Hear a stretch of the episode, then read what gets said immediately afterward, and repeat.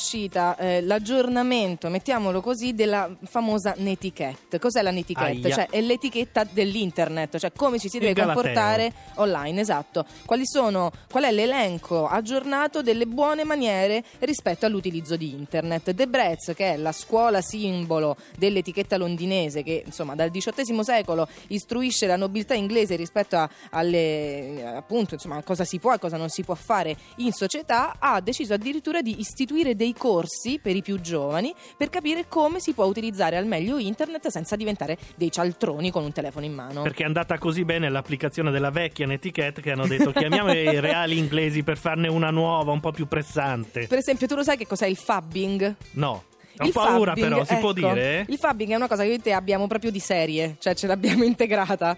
Cioè l'abitudine di rispondere a mail e sms ignorando la persona che ti sta di fronte. Va bene, sì. ok, sì, ma ci- guardami mentre te lo dico, Gianluca, non rispondere, sono qua.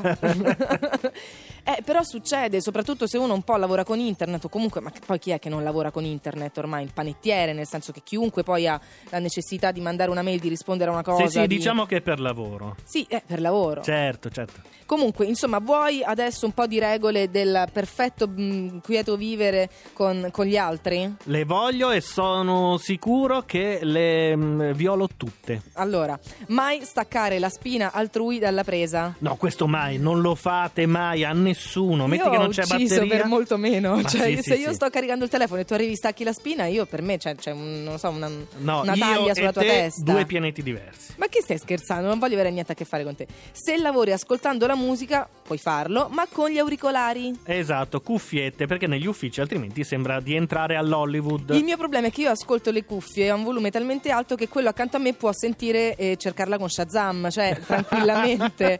Quindi non so quanto funzioni. E poi comunque è un po' da sociali, cioè se lavorate in una redazione o se siete in un ufficio di quelli open, cercate anche di parlare col vostro vicino ogni tanto. Ma tanto sono peggio quelli che mettono i video su YouTube a tutto volume Quelli sono senza fantastici, cuffiette, sì. sono uguali. Guarda, poi c'è, vabbè, chiaramente tenere i cellulari in modalità silenziosa, eh, mai lasciare a secco di carta e di inchiostro le stampanti o le fotocopiatrici comuni. Per chi Cioè, stampa ancora. Eh beh, perché tu arrivi, dici devo stampare una cosa, poi non c'è, quello prima di te si è fatto guerra e pace in quattro cromie, no? Eh, scusa.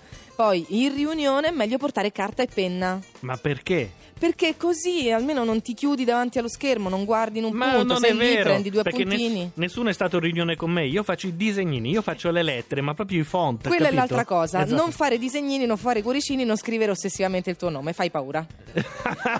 L'ultima, la cosa migliore di tutti è non toccate lo schermo del PC del vostro collega. Avete capito? Esatto, tanto c'è una probabilità su 10 che sia uno schermo touch. E allora possono succedere queste cose. Se è uno schermo touch, tu mi stai cliccando su qualcosa così, tanto per indicarmi mm, una cosa a caso. Se invece lo schermo non è touch, tu mi stai impiastricciando una ditata sullo schermo. E io ti ammazzo. Esatto, Eh, beh, e io, non è che c'è e io niente da faccio fare. di te una poltiglia. Eh, io poi ti uccido però. Eh.